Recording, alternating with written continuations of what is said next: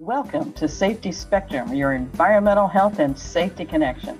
This program is a presentation of the Michigan Safety Conference. For almost a century, the annual conference has provided credible educational opportunities and valuable support to the safety and health practitioner by offering 120 instructional programs, along with exhibits highlighting the latest in safety equipment, instrumentation, and demonstrations. To learn more about the conference, please find us at MISH, M-I-C-H, safetyconference.org. Welcome to Safety Spectrum. I'm your host, Sheila Ide. This program is sponsored by the Michigan Safety Conference, and our topic today is EHS Professionals of the Future. If you ask folks how they got started in EHS, you'll probably get a variety of answers, especially from people who've been around for a while. So, how do we interest today's students in considering environmental health and safety as a career path? Our guests today will discuss their journeys and thoughts on creating the next generation of EHS professionals. Karly St. Aubin, GSP, graduate safety practitioner, is an EHS supervisor at Tenneco, supporting two research and development facilities. She holds a BS in environmental health and safety from Oakland University and is currently pursuing an MS in safety management. She holds the Radiation Safety Officer certification, is a licensed machine safety specialist and Class A B UST operator. She is program chair of the Detroit chapter of the American Society of Safety Professionals and co chair of the student committee of the Michigan Safety Conference. Our second guest, Jessica Jannaman, works at TE Connectivity in Royal Oak, Michigan, as a global senior manager for health and safety. Prior to TE Connectivity, she was the executive director of EHS Quality and Manufacturing Planning at Advanced Vehicle Assemblies and global director for EHS at Dura Automotive. She holds a BS in environmental science and a master's in safety management, also from Oakland University. She just recently defended her project research, earning a doctorate of Education in Organizational Leadership. She's a past president of the Detroit chapter, ASSP, and also serves on the board, environmental, and student divisions of the Michigan Safety Conference. Thank you for joining me today, Jessica and Karly. Thanks so, for having us, Sheila. it'll be fun. Yeah. Well, let's start out. Uh, Karly, how did you, uh, what, what are your current job duties? What kind of things are you responsible for? Yeah, so uh, currently I'm responsible for managing uh, two uh, research and development facilities. I cover um, all of environmental health and safety. Um, and some of my job duties, in addition to the, the day-to-day inspections and audits, um, also include uh, certain types of project management and risk assessments, permitting, um, safety design of new processes, etc. Um, I also participate as a second party auditor for other Tenneco plants. And uh, Jessica, what kind of kind of uh, duties do you are you responsible for? Well, um, I think like all of us in safety, it changes day to day. It's never the same, right? It's different. But um, I currently support globally uh, for TE in the industrial solutions segment for about 78 sites globally um, and help with uh, everything and anything, um, whether it's regulatory compliance, uh, continuous improvement, incident investigation, um, basically anything health and safety, right? We we all wear multiple hats. So. Many hats, many yeah. hats. So let's get right into it. Karly, how did you get into the field? So I started attending Oakland University for an undergraduate degree in environmental health and safety after previously starting my educational career in environmental science. So uh, originally, I was really invested in environmental science and sustainability, um, but I did become very passionate about workplace health and safety when I started taking my first course at Oakland that was taught by um, a professor McLaughlin. He's no longer with the university, but he really inspired my my passion for workplace health and safety and really brought that awareness to it.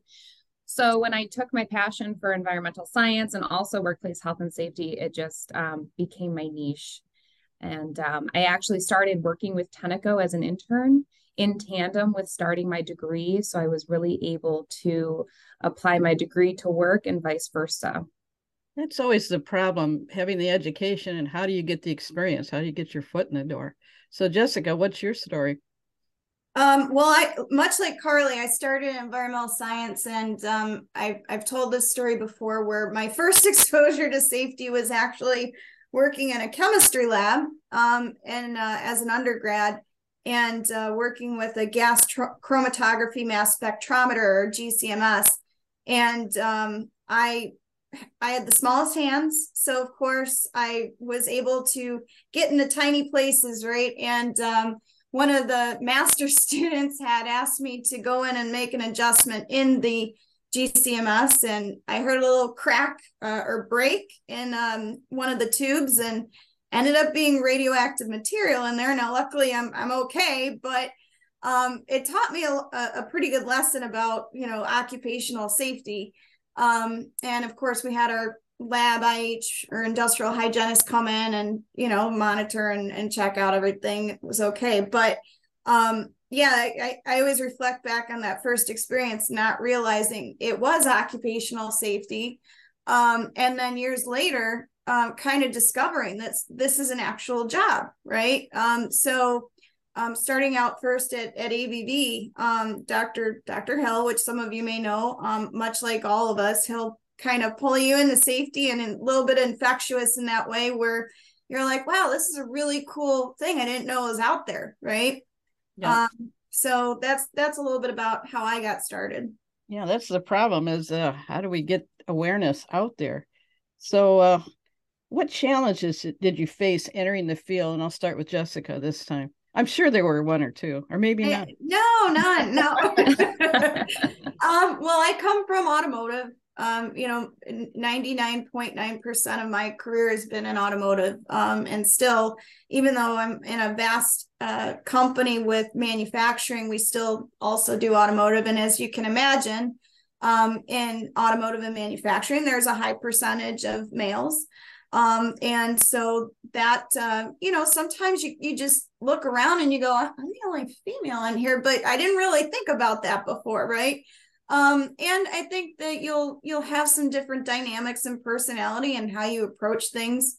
Um, so that can be a challenge sometimes, um, where you look at that. I also know, you know, being younger or, or more green coming into um, into a role, which um, I've been lucky enough to have some really good experiences, but somebody might have 10, 20 years ex- more experience than I do, right? Um, right. So that can be a, a struggle. So um, when you add those two dynamics together, being a, a, a younger female coming in, um, you know, that it can play some some opportunities for and learning experiences. I'll put it that way. Um, and so I I personally have looked at everything as a lesson learned. I even if it's a negative one. Um, and so when I did have some of those challenges come into play, um, I always learned something. I had a takeaway. I had something to where I can say, how can I improve this for better the next time, or what did I learn? Trying to remain positive in there, and uh, also just asking lots of questions, right? Listening. Um, going to those people that have great experiences and then also within my network right um, finding my who's going to be my cheerleaders that's going to help support me and and you know the positive influences um, where i can kind of lean on. So those are just um, some things that come to mind. That's good. No, I know asking a lot of questions is always good. It's so odd how often people don't think to ask the worker how they do their job or what would make it easier for you or what you know they have the best ideas. They're doing the job. And i also found having a sense of humor you can't take everything so seriously. I mean it is serious what you do but you can't always take every remark as you know trying to get you but i like what you said uh karly how about you i'm sure you had one or two challenges too just a few also So um, I entered automotive again, um, as Jessica said, a male dominated industry as a young woman. And remember, I started my internship at the same time I started my undergraduate degree. So greener than green, all odds really stacked against me. Um, and I was really fortunate to work for a very good company where I never you know, I never felt the pressure of being a woman, although I did definitely feel the pressure of starting out brand new and having to prove myself. Um, I didn't have experience at all. So, it was, you know, there was this perceived lack of experience or credibility. It was just the fact that I did not have experience and I had to prove myself. Um, I've had the very fortunate opportunity to work with engineers for the last four years. And um, if you've ever worked with engineers, you know that they are logical, they are very intelligent, and uh, things are things are black and white. They need to know um, why and they need to know what is going on. And so I had to really challenge myself to be able to have those answers. And I had a lot to learn. Um, compared to most of my colleagues, I'm still very young, I'm still very inexperienced. Um, you know, some of the challenges that I met regarding that, uh, you know, I wasn't taken seriously. Um, I maybe wasn't respected as much. And although I was able to create a good working relationship and dynamic with the people I worked with in my buildings, um, when I went to take over another facility, um, or when I was working on projects with um, people from other plants, I had to reface those challenges all over again mm-hmm. Um, because I didn't yet have a chance to prove myself. So, like you said, Sheila, I think it's so, so important to learn from people. Mm-hmm. So, you know, coming into automotive, greener than green, I, I spent a lot of time learning. I put on the lab coat, I broke down an engine, I turned a wrench, I, you know, looked at the electrical controllers and went to the PLC classes. Um, I learned from my colleagues, and in doing that, I also gained a lot of respect, and that helped me out along the way as well. Um, know, as I said before, using um, data analytics and research to prove what I was saying was credible was really important. Um, and and over time, I became a very reputable source of information and education without having to necessarily prove myself. And I think there's always resistance to any new employee coming in with the type of job that you have in EHS. I mean, these are things they've been doing for a long time and then people are coming in saying well no we need to do it a different way which change whether you're man or woman is always difficult because we know how to do it. Uh, were there mentors involved with either of you um, yeah, I'll I, jump in. Yeah, uh, go ahead, Charlie. go ahead. Jessica was my mentor. she was she was a fantastic mentor to me, actually. Um, and again, we we followed the same kind of path. So as a, a very young um, student and and very early on in my career, she guided me through some of the most challenging times that I had, including some of these you know, maybe discriminatory practices or areas where I felt like I wasn't being taken seriously or disregarded. Jessica? Well, well, thanks, Karly. yeah, uh, no, I, follow that. I think, I think um, it, it, Karly pointed out, you know, you've got. I still have my early mentors. I've got, you know, the the Michigan Safety Conference. There's tons of people I still talk to, right? Um, starting out from from scratch. I remember Sharky when you know first coming in and um, being introduced to Michigan Safety Conference and and having those conversations with him. Um, but uh, Daryl Daryl being a, a, strong mentor for me. I've also had mentors, um, which I think is important outside of the safety profession as well, because they make you dynamic, they make you diverse. And I think in this profession, diversity uh, and experience, like Karly said, she put on the lab coat, she picked up a wrench, right? Um, so having those people influence you, and I think that's part of it in safety, we have to make sure that we're open minded. Like you said, Sheila, um, the operators are the um, they're they're the subject matter experts. They're there every day. They know better than you do. I don't ever walk onto a shop floor and expect to know. I ask lots of those questions to be a sponge. So I even look at people that I've worked with um, out on the floor, you know, as mentors to me. Um, maybe not, you know, career wise, but you know, personally, they've they've taught me a lot of things. So um, I think being open and thinking about who can make you a the best version of yourself as a safety professional um, and it doesn't have to be anybody in a higher up position either it can be somebody that I, I I'll never forget um in, in the Czech Republic, I had this one operator didn't even speak English and I didn't speak Czech. but I would walk out on the floor and he would show me. He would show me. And every time I went back to that plant, um, you know, he would he would say hi, he'd wave me over and he would point out, hey, look what we've done over here. And and it taught me some of that adversity that I think um is is critical in our function really good answers. And I'm glad you made the point about the Michigan Safety Conference. It was so interesting as a young safety professional myself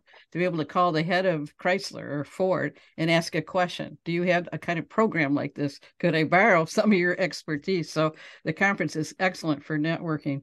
See, we got that little commercial in there. So, uh, conversely, what drives your passion for this type of work? What makes it rewarding to you, Jessica?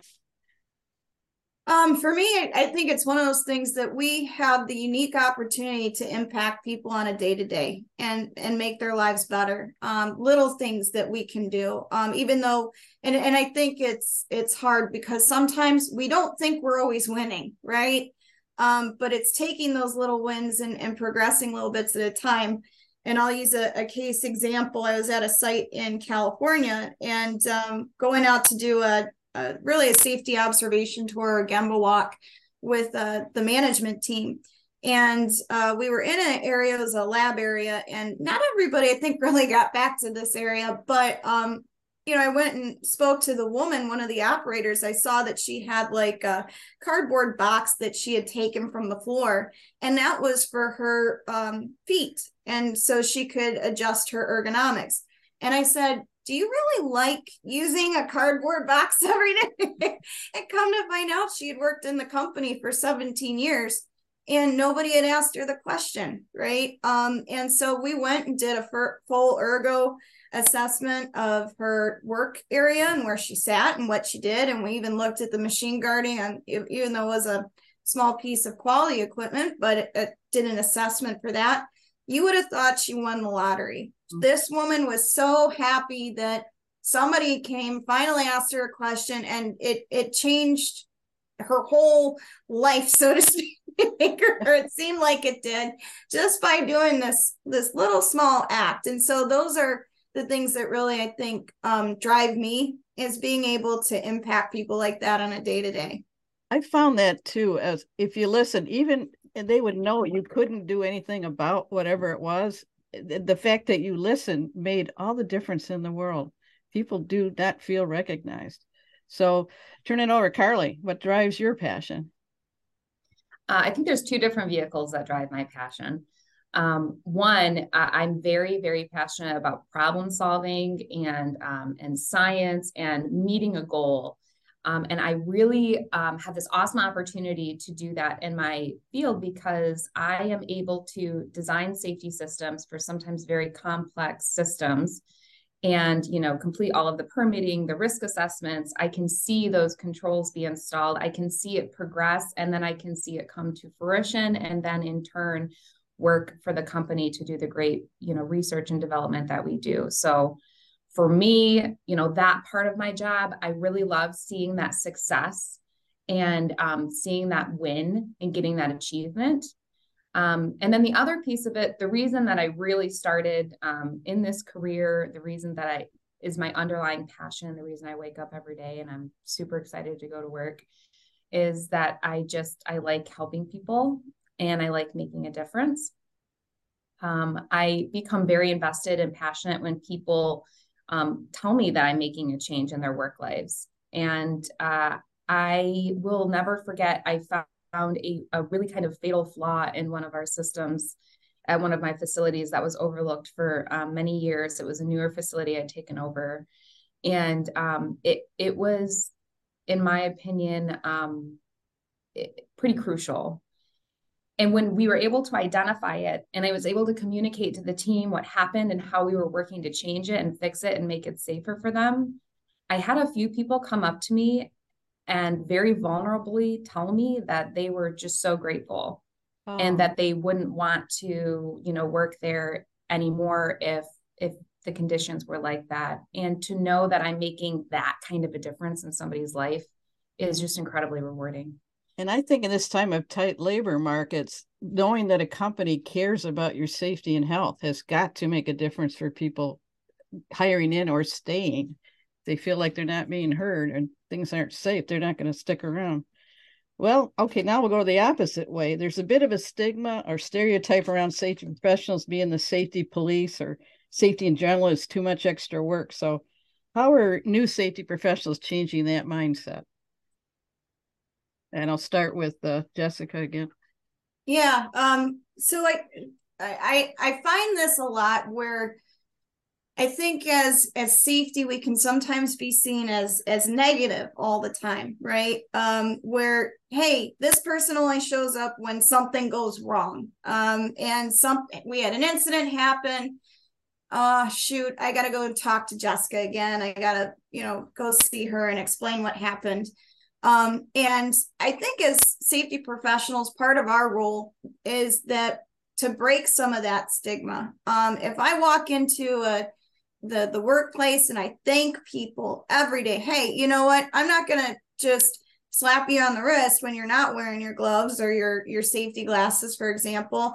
I'm gonna go around and um, I'm gonna thank you for being safe. Um, and I'll never forget this. I kind of had a, a paradigm shift probably about two or three years ago um, when I was doing taking part of my doctorate leadership course, and it was talking about positive influencing others um, in the workplace. And I said, you know what? Safety is perceived a lot like this. We're viewed as the safety cop. We show up, we we slap people on the wrist.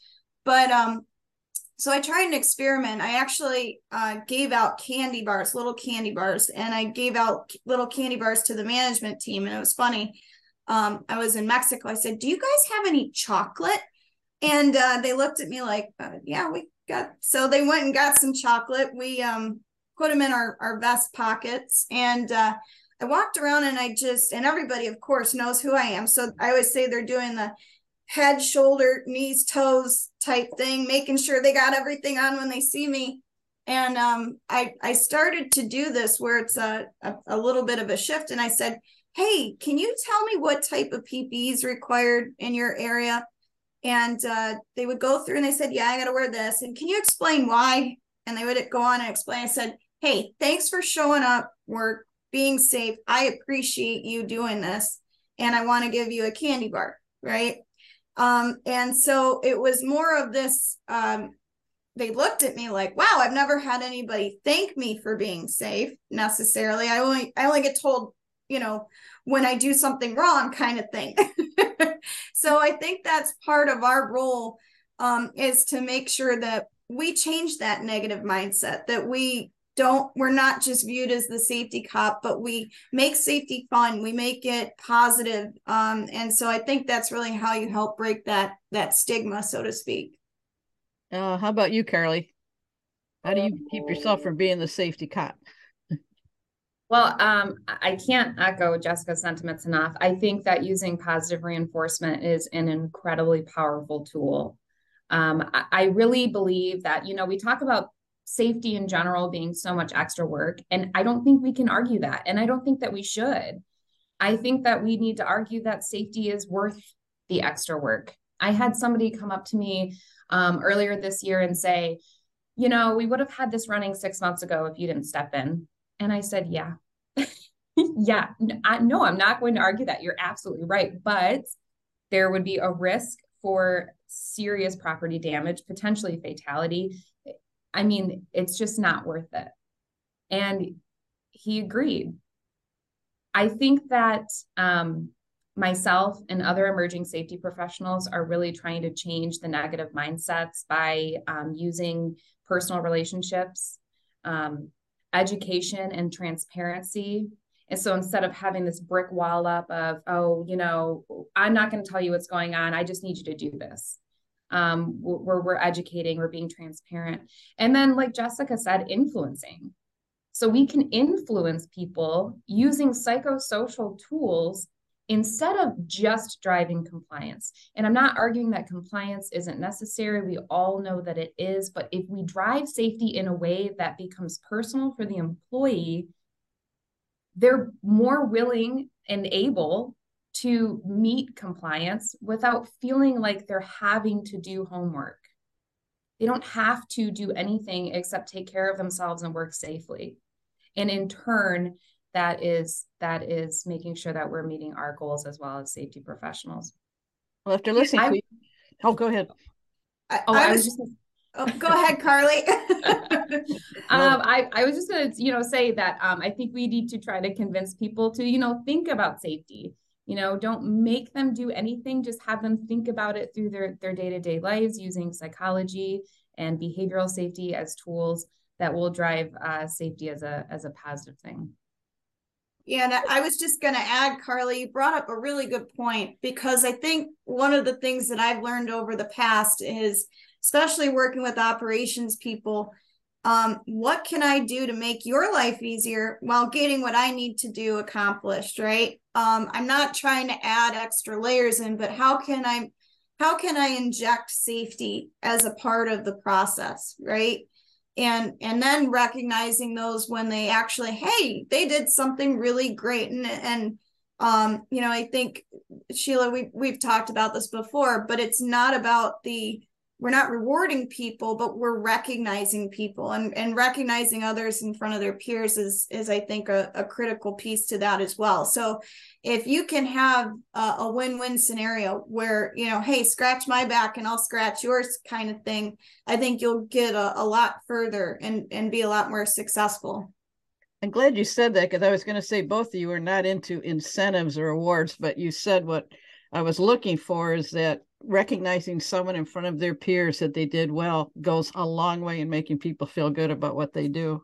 Yeah, and and just to add to that, Sheila, there was um, a, a study that was um, brought up uh, in New York Times a few years ago, and and basically there was three different studies that were done, and it was for product productivity performance, not necessarily safety, but they used three different groups, and uh, the different tests that they did one was a, a pizza party because everybody loves pizza in a plant. If you've ever been in a plant, the other is a, a bonus. And then the third was a job well done from the manager. And so they measured the productivity results by giving those, um, I'll call them incentive or reward, so to speak, um, if you put it in that category.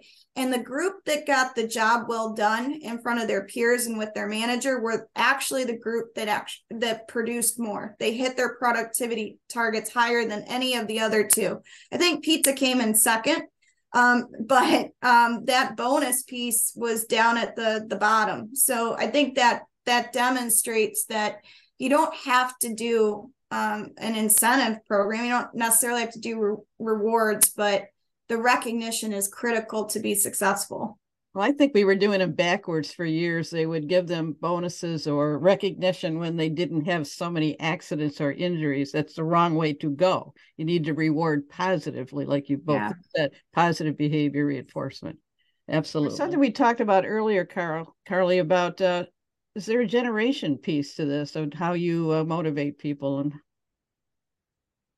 yeah, so I, am pretty passionate about this topic as far as leveraging generational differences in our workforce with safety. I think there is a direct connection leadership, communication, training, and, and a couple of other aspects that we need to take a look at.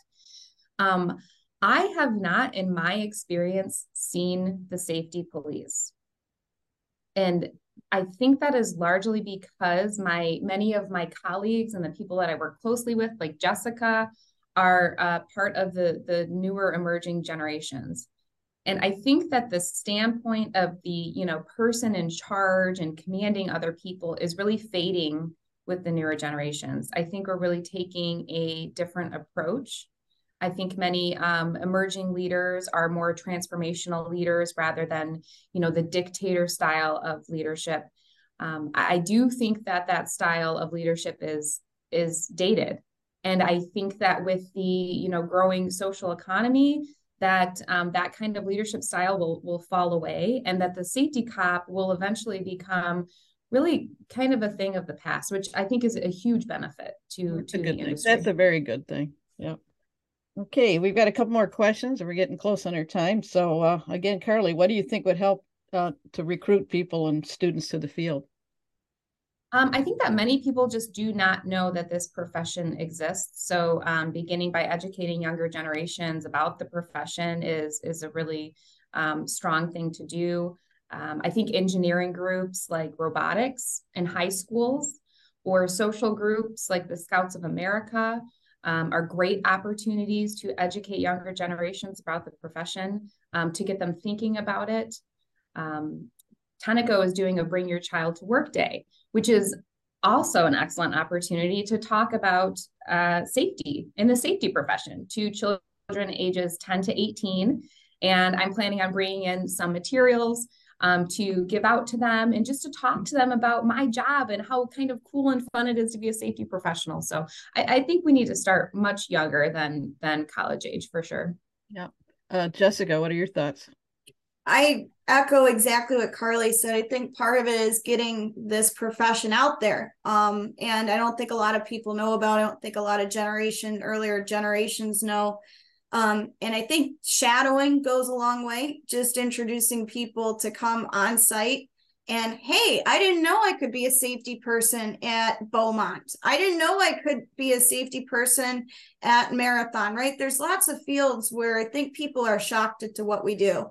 Um, I also think, and I've, I had this asked at my um, my dissertation, um, you know, where do we feel there are opportunities for cross functional development with safety? Um, and if you look at safety professionals, everybody, uh, for the most part, I think has had some experience of investigation um, where they've had an incident or something they have to look at. Problem solving is a great cross functional area, right? So why not have a, a green belt collaboration and vice versa? You know, you've got engineers that um, Karly mentioned engineers earlier. Um, that's a a great profession which we can cross reference into. So I think there's lots of opportunities to have some of that cross functional collaboration and development, and we need to expand and explore that a little bit more vastly. Hey, do you believe volunteering can drive recruitment into the EHS field? Uh, Jessica, what do you think?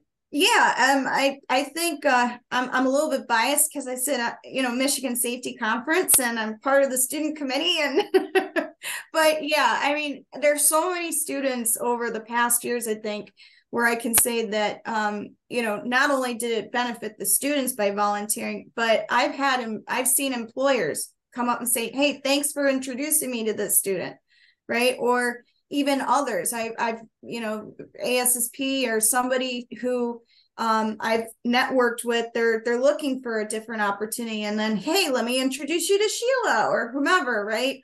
So I I think um, expanding your network, opening yourself up, maybe taking a little bit of a a, a stretch outside of your comfort zone um, can certainly help in that way. How about you, Karly? Got any thoughts? I, I absolutely agree. I think volunteering is a great venue to get into the industry and learn more about the field. And I'm thinking it, we should be involved in career days that they have at high schools or what have you. Because, like you said, they don't know that we exist. And if you like research, sol- problem solving, science, it's all in there. So, any uh, this is kind of a fun question, I think. Any advice you would give your younger self about what you do and why you do it, Karly? Go back a few um, years. yeah, I was gonna say I'm I'm still very early in my career, but I think I would tell myself if I was just starting out, just to be myself. Don't try to be anyone. Don't try to meet any expectations. Just be myself. Um, follow your true north, and always, always stand in your truth. Because you know sometimes the right decision is very difficult, um, but it's important to you know always come back to why you do what you do and who you do it for and um, it'll always always be worth it jessica got any thoughts on that one? Um very similar to karly like uh, you know she she kind of hit on it with values right? Um but for me it's it's it's okay to show humility. It's okay to show some of that humanness. And i think um you know coming back and I, I, reflect back in my career, I was always trying to be very direct, very technical, business oriented. Um, and one thing that my one of my first mentors, um, my COO, um, first regional position taught me, you know, he, I would come in, I'd have 20 things that I'd want to get through. And he would say, he would stop me and say, how are you? How's your family doing? How's everybody? And I, I just went, I would get frustrated. I was like, why does he care about this? I have all this stuff I need to get through and, and so it made me stop and think that you know humanness is is okay being demonstrating humility is okay and i think you know we work in a profession where we we have to put people first and i think we have to reflect that in how we act too um and and putting that that humanity out there. So um, that it's something that it doesn't come easy. I think you you learn it over your career a little bit, and um, it's taken some practice for me. Yeah, I was reminded of an incident when I was early on in my career, my first safety job, and I had someone come down off of a height because it was just unsafe the way they were, and, and I got immediately called to the superintendent's office, who harangued me for five minutes about not going through channels, and I was more concerned about somebody falling. And after the harangue, which I sat there and took silently, he said, Are you going to do this again? I said, If I see it again. So I think you still have to remember why you're there, you know? Yeah. And sometimes you got to take it on the chin, but that's the way it's supposed to work. So I, I like the idea about the humanness and the, the, the fact you brought up the generational differences and the diversity in the workplace too. There's a lot of diversity that we don't even think about. It's not just age or sex or could be a disability. So there's so many ways that we have to relate to people. So I think it's it's wonderful that this generation seems to understand that and it's more into the like you say the humanness, Jessica. That that makes so much sense. So why do you believe this topic is important of recruiting new EHS people?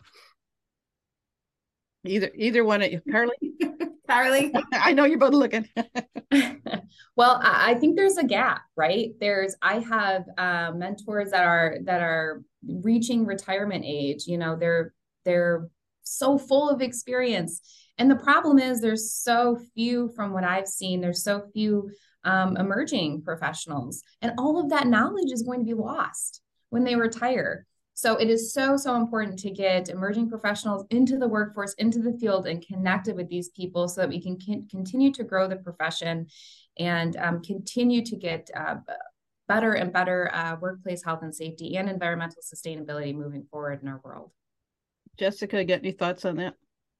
yeah, a, a, lot to piggyback on what Karly said. I, I think, um, you know, I look at growth and development as well as leadership's kind of like driving a car um, of course, a gal comes from automotive, right?